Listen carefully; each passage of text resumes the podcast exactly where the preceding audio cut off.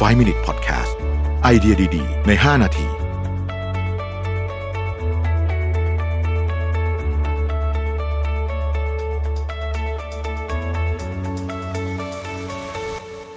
สวัสดีครับ 5 minutes 99 problems นะครับ คำถามวันนี้คือว่าบริษัทไม่หาคนมาแทนตำแหน่งที่ลาออก คนที่อยู่ก็เลยเหนื่อยมากนะครับเอ่อ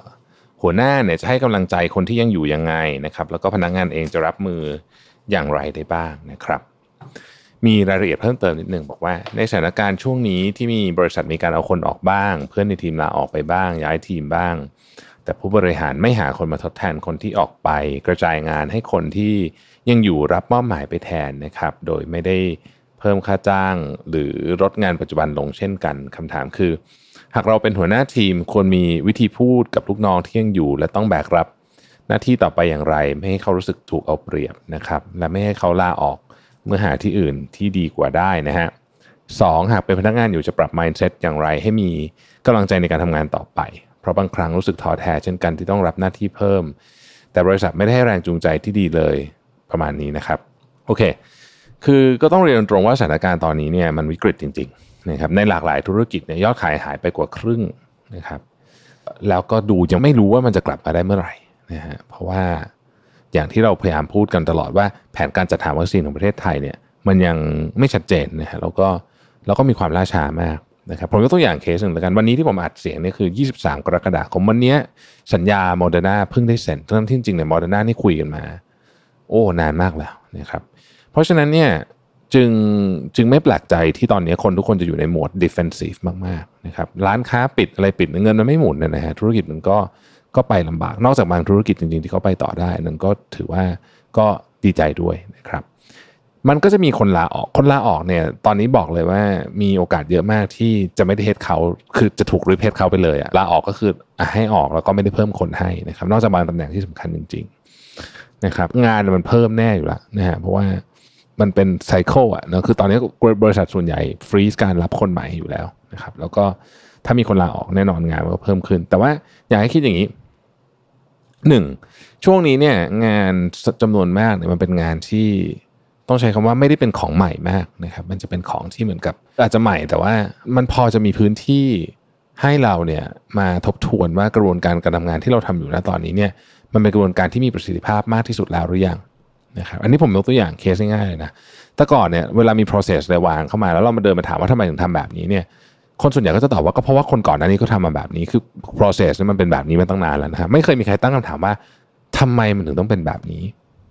ยกตัวอย่างเช่นกระบวนการการอนุมัติเนี่ยมันจำเป็นจะต้องมีการอนุมัติเยอะขนาดนี้ไหมผมยกตัวอย่างนะอันนี้เคสจริงที่เกิดขึ้นที่บริษัทผมเราตัดขั้นตอนบางอันไป ซึ่งเกิดขึ้นในช่วงนี้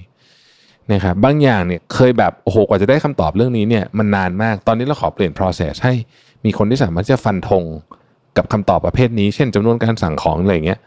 ให้เข้าทุกมีติ้งแล้วก็ฟันธงให้เลยได้ไหม หรือว่าพูดคุยร่วมกันหรือคือมันจะมีการปรับ process อะแต่ก่อนอาจจะไม่มีคนนี้เข้ามาในการประชุมนี้ คนนี้เคยเข้ามาแล้วก็เอาออกไปคือ มันจะปรับใหม่หมด เพราะว่ากระบวนการเราต้องการทำให้มันมีประสิทธิภาพมากขึ้นโควิด แล้ววิกฤตเนี่ยมันบังคับให้ทุกคนต้องปรับ process นะครับเพราะฉะนั้นคิดว่า ลองเอาอันนี้มองเป็นภาพที่พยายามจะมองในมุมดี คือใช้เวลานี้ในการปรับ process นะครับแต่ทีนี้พอต้องพูดกับทีมงานเนี่ยผมต้องบอกว่าผลตอบแทนที่เราให้เนี่ยนะครับมันไม่จำเป็นจะต้องเป็นค่าจ้างเสมอไปนะเอออันนี้ผมพูดจริง ๆ ผลตอบแทนที่เราให้เรียกว่าแลกใจกันกับพนักงงานหรือลูกน้องเรา มันไม่จำเป็นจะต้องเป็นเงินเสมอนะครับ มันเป็นอย่างอื่นก็ได้นะครับ เราอาจจะซื้อชุดเทสคิดแจกเพราะเราห่วงใยเขาได้มีโอกาสเทสบ่อยๆนะครับ คืออะไรก็ตามที่มันเป็นของเล็กน้อยพวกนี้เนี่ย ผมคิดว่ามันมีมันพอที่จะซื้อใจกันไปได้ในช่วงนี้ แล้วจริง ๆ ต้องบอกว่า พนักงานจะรู้สึกยังไงตอนนี้เนี่ยมันขึ้นอยู่ก่อนหน้านี้ เราทำยังไงเขาด้วยนะคือถ้าก่อนหน้านี้เขาไม่เคยรู้สึกถูกเอาเปรียบมาก่อนเขารู้สึกว่าเออแบบบริษัทก็ให้เขาเต็มที่ ถึงวันหนึ่งบริษัทจำเป็นจะต้องขอร้องจากเขาบ้างผมว่าเชื่อว่าพนักงานกลุ่มนี้หรือที่บริษัททำแบบนี้จะรู้สึกว่าเฮ้ยโอเคให้ได้เพราะว่าที่ผ่านมาเขาทรีตเราดี แต่ถ้าบริษัทเอาเปรียบเข้ามาตลอดแล้วตอนนี้ยังจะเอาเปรียบเขาเพิ่มอีกแบบนี้ อันนี้คนก็อาจจะรู้สึก against ได้เพราะฉะนั้นมันขึ้นอยู่ว่าก่อนอันนี้เราทำมาดีแค่ไหนด้วยนะครับถ้าเกิดว่าทีม HR เราดูแลคนมาดีตลอดทำทุกอย่างให้เอ็กซ์ตร้าเสมอนะครับมีกิจกรรมทำนู่นทำนี้ให้ตลอดเวลา ใครมีอะไรเกิดขึ้นก่อนหน้านี้ช่วยเหลือกันอย่างดีนะครับ บริษัทช่วยกันเต็มที่นะฮะมีอุบัติเหตุมีอะไรขึ้นมาก่อนหน้านี้เนี่ยช่วยเขาเต็มที่ ถึงตอนนี้ผมเชื่อว่าคนส่วนใหญ่รู้สึกว่า เออโอเค ก็มันก็เป็นใจแลกใจอะเขาเคยทำให้เราดีๆ แล้วก็บริษัทลำบากแล้วก็เข้าใจ อย่างเงี้ยนะฮะเป็นต้นผมว่ามันขึ้นอยู่กับหลายแฟกเตอร์พวกนี้เนี่ยอย่างไรก็ดีการพูดคุยกันเยอะๆในช่วงนี้ผมว่าเป็นเป็นสิ่งสำคัญนะครับเพราะว่าการสื่อสารในสถานการณ์วิกฤตเนี่ยมันต้องการการพูดคุยความถี่สูงมากนะฮะเพื่อที่จะได้รู้ว่าจริง ๆ แล้วเนี่ยเรื่องราวมันเป็นยังไงไปบ้าง อย่าไปอ s ซูมว่าสิ่งที่คุณรู้เนี่ยลูกน้องจะรู้ด้วยนะอันนี้ถ้าเกิดในกรณีของหัวหน้าทีมนะครับหรือแม้แต่เป็นองค์กรก็ตามต้องพูดสื่อสารทุกเรื่องอย่างเป็นขั้นเป็นตอนแม้จะเป็นเรื่องที่เราคิดว่าเอ๊ะมันอยู่ในข่าวแล้วนี่คนก็คงรู้หมดหรือเปล่า